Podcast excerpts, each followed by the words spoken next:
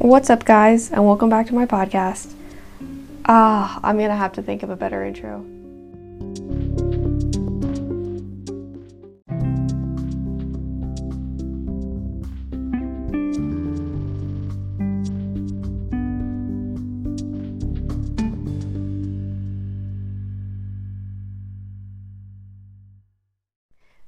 Everybody. Welcome back to the Turning Point podcast. This episode has been a long time coming. Um, I started writing it, I think, a couple months ago, and since then, I've just, I don't know, I took it in one direction and then I kept rethinking things, and then I took it in a completely different direction.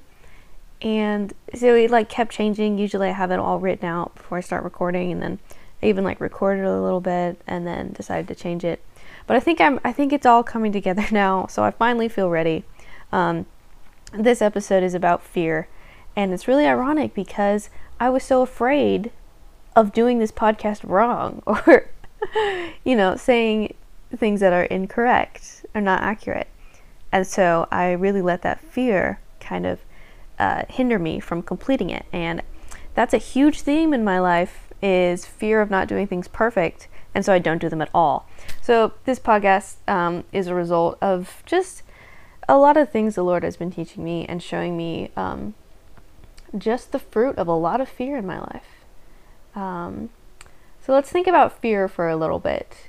Uh, have you ever thought about all the things you're afraid of? Not like superficial things like spiders and heights and stuff. Like, I'm talking about like emotional fears, like deep, like fears of the future and fear of abandonment or rejection, fear of um, fear of loneliness, fear of uncertainty, fear of failure, fear of um, unfulfillment, fear of insignificance. I think that ever we all have these um, in some measure deep down inside, or maybe not so deep down inside. If you've really, um, if you've really thought about it, really, you know, searched within yourself. And I feel like I've done you know, a little bit of that. And I think one of the main fears that I've been working through right now is just fear of unknowns in the future.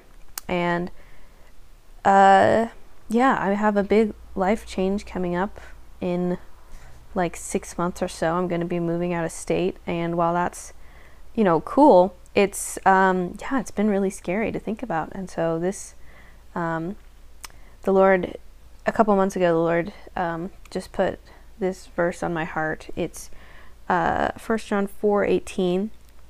There is no fear in love, but perfect love casts out fear.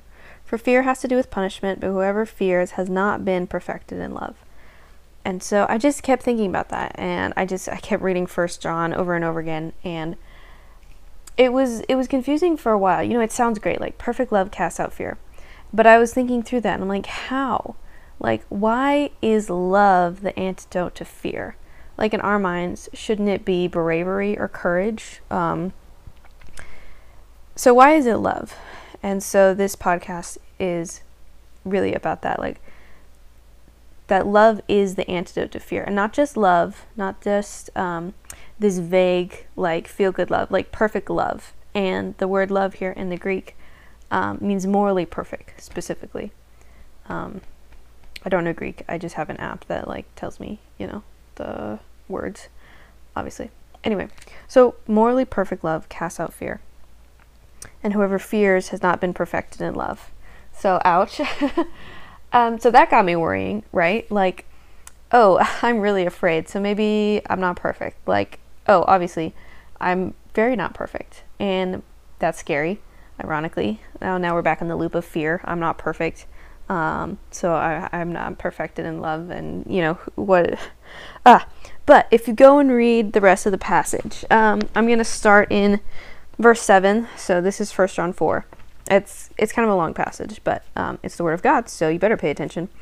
Beloved, let us love one another, for love is from God, and whoever loves has been born of God and knows God. Anyone who does not love does not know God, because God is love. In this is the love of God made manifest among us, that God sent his only Son into the world, so that we might live through him. In this is love, not that we have loved God, but that he loved us and sent his Son to be the propitiation for our sins. Beloved, if God so loved us, we also ought to love one another.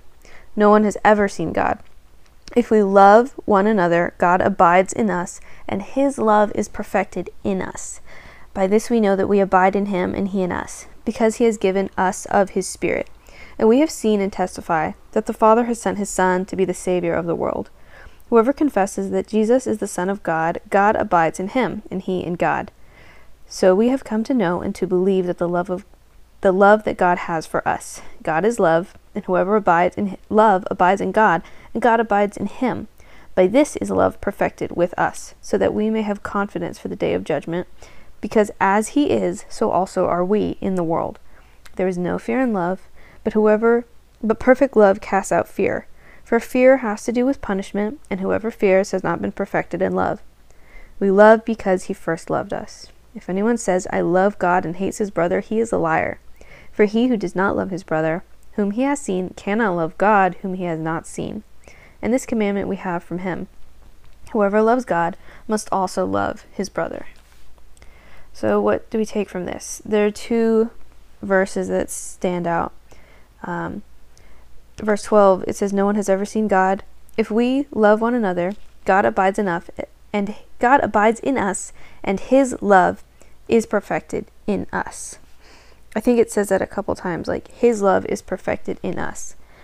He has given us of his spirit. Like God sent his son to be in the world to die for us so that we can be in him.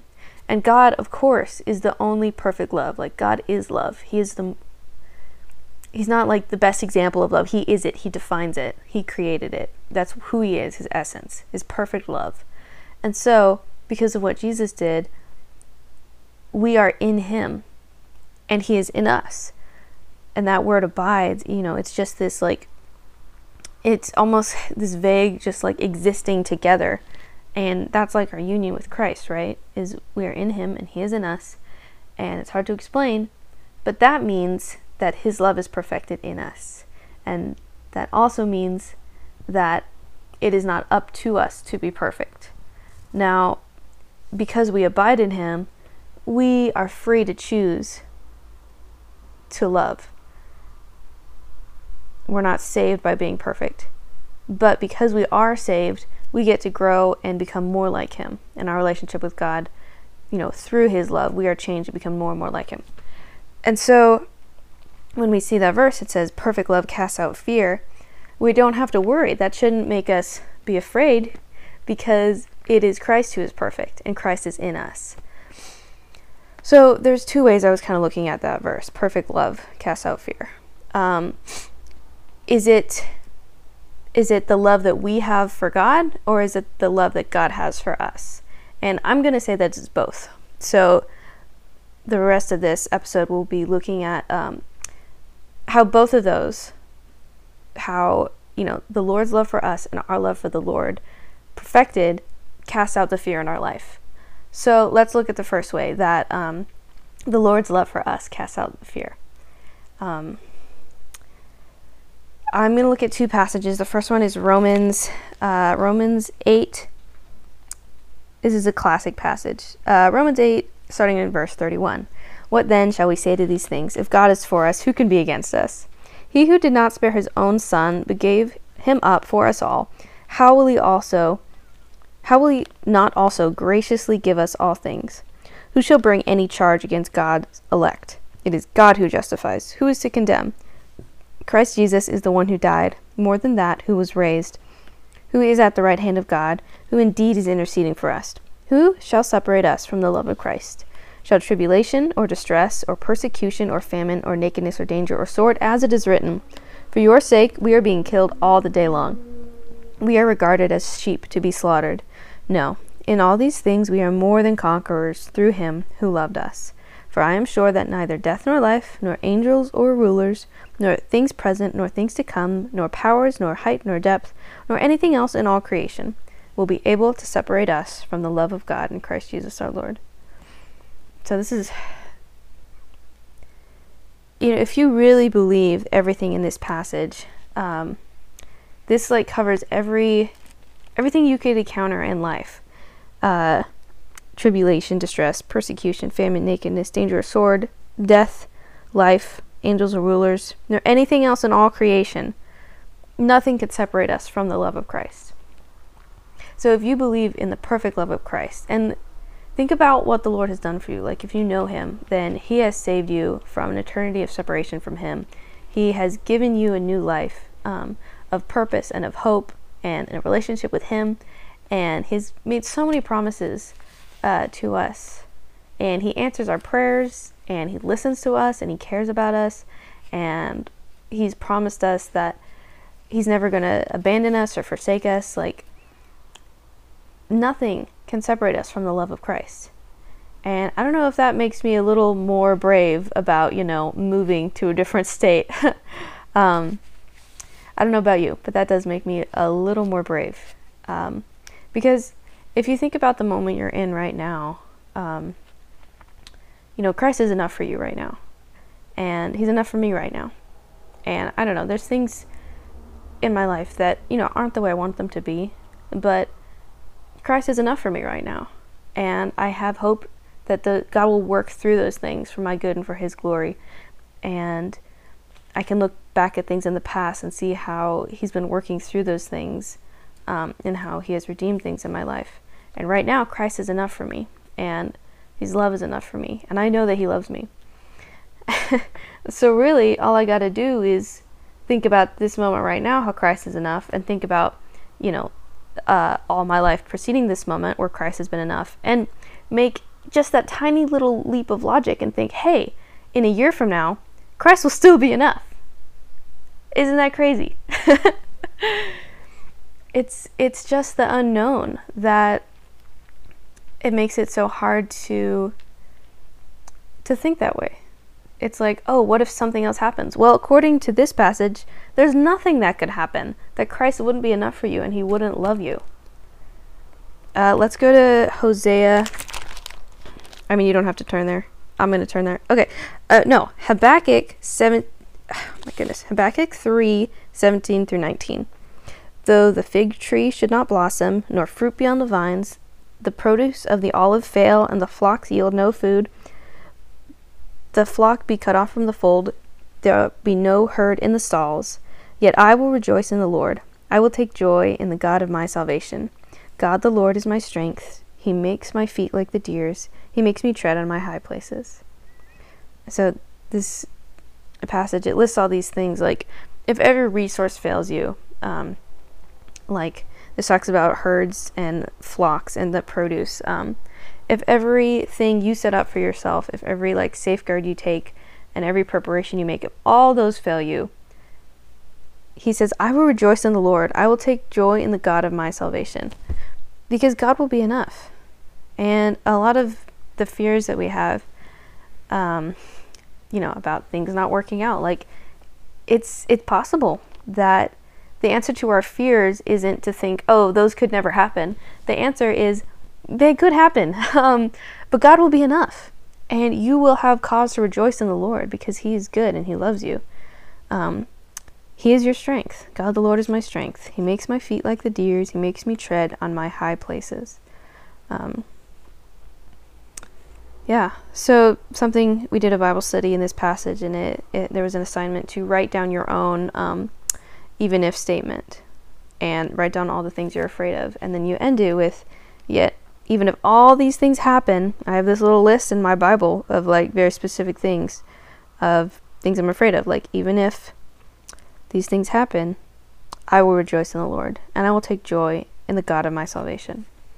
So, as you're thinking about this, if you start going through that mental list of things that you're afraid of and start worrying about all these things, take a moment just to say, even if those things happen, think about the very real possibility of some of these things coming true. Then I will rejoice in the Lord, and I will take joy in the God of my salvation, because he is my strength, and he has never failed me, and he will be enough in those times. So that un- believing and understanding the perfect love of the Lord will cast out your fear, because the love of God is so much stronger than anything that could happen. So let's look at the second point um, our love for the Lord. Um, this is kind of a different approach from the other one. um, I wrote a, when I was, this is, you know, the approach I originally took to this verse. And I was writing about how all the things that we're afraid of, they kind of stem from something that we love and that we're afraid of losing. So if you think about um, fear of uncertainty, it's because you love certainty. If you think about fear of loneliness, it's because you love um, being around people and having people in your life and um, being loved. If you fear rejection, it's because you love being chosen. Um, you can apply that logic to whatever you want. But, um, and as I was thinking about that, I was realizing that if, you know, love is causing my fear, then how could perfect love cast out my fear? And I realized, like, uh, there's this passage, um, Luke 14 25 to 27. And this is Jesus speaking to the crowds. And he says, If anyone comes to me and does not hate his own father and mother and wife and children and brothers and sisters, and yes, even his own life, he cannot be my disciple. Whoever does not bear his own cross and come after me cannot be my disciple. Um, so this is kind of, I'm paraphrasing something that um, Tim Keller said in one of his messages about this passage. Um, so Jesus doesn't obviously doesn't mean he wants us to actively hate our parents, but he's saying he made the point that by choosing Jesus and by choosing to love him above all else and prioritize him above everything else in your life, you it means that you hate everything and everyone else in comparison. Like choosing to commit to the Lord above everything else means your commitments to everything else becomes way less of a priority. And so to the world, it appears that you're kind of throwing your life away. Um, and even that you hate the things that you once loved.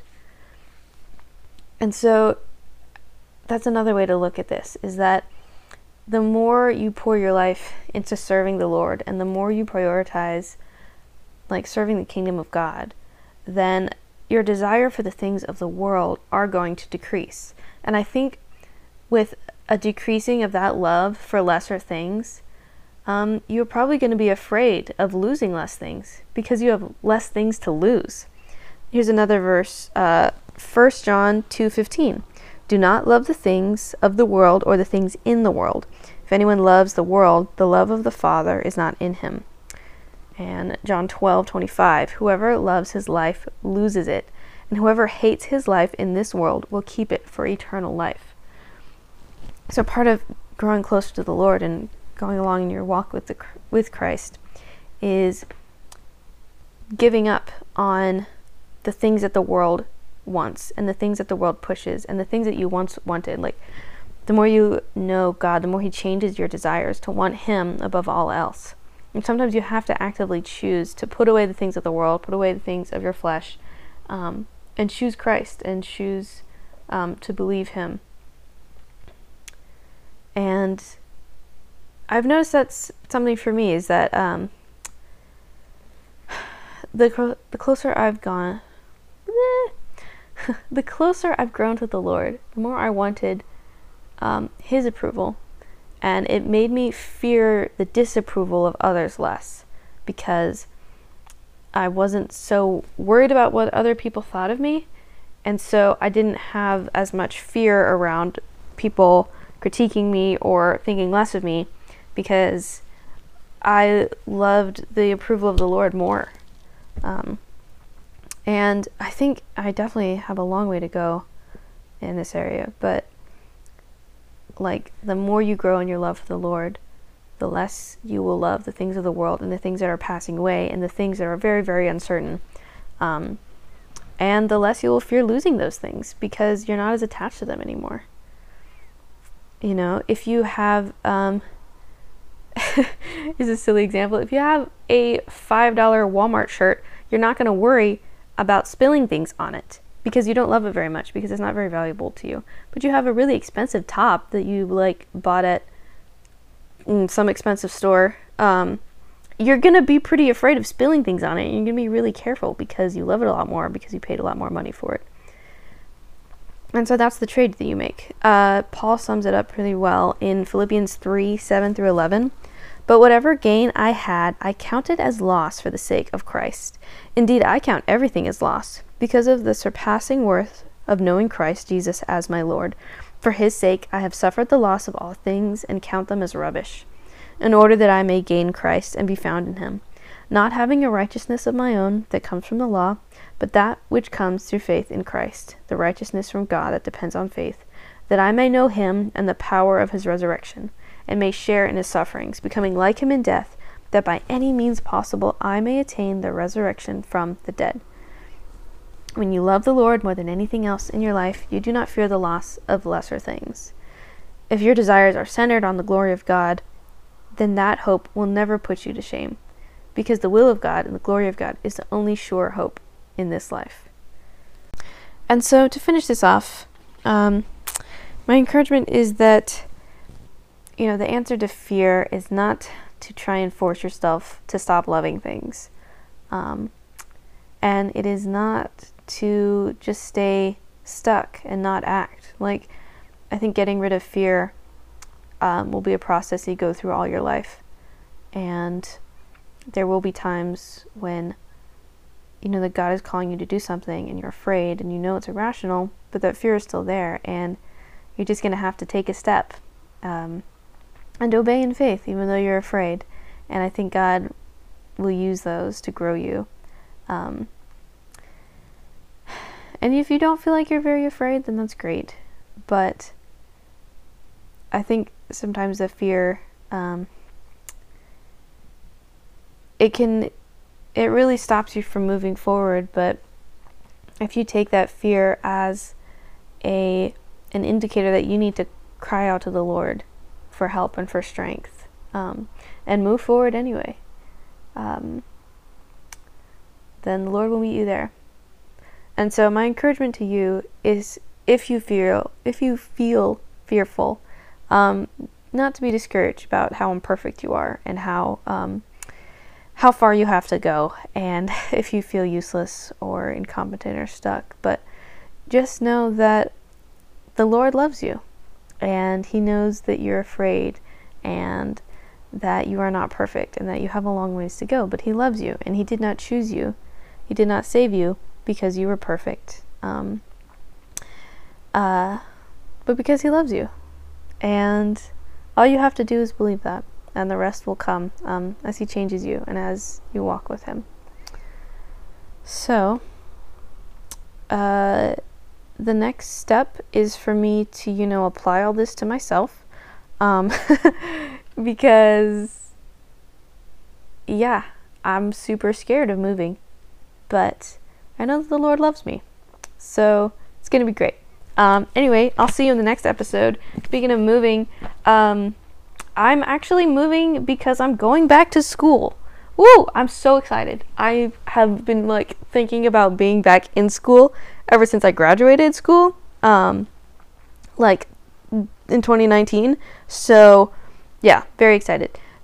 Uh, don't know what's gonna happen with the podcast. I have no idea. I've been thinking about just turning it into a blog because the hardest part is like recording, but don't know what's gonna happen.